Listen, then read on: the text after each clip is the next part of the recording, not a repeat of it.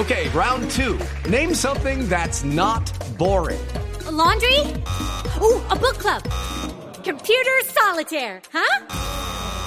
Ah, oh, sorry, we were looking for Chumba Casino. That's right. ChumbaCasino.com has over 100 casino style games. Join today and play for free for your chance to redeem some serious prizes. ChumbaCasino.com. No purchase necessary. Full prohibited by law. 18 plus terms and conditions apply. See website for details.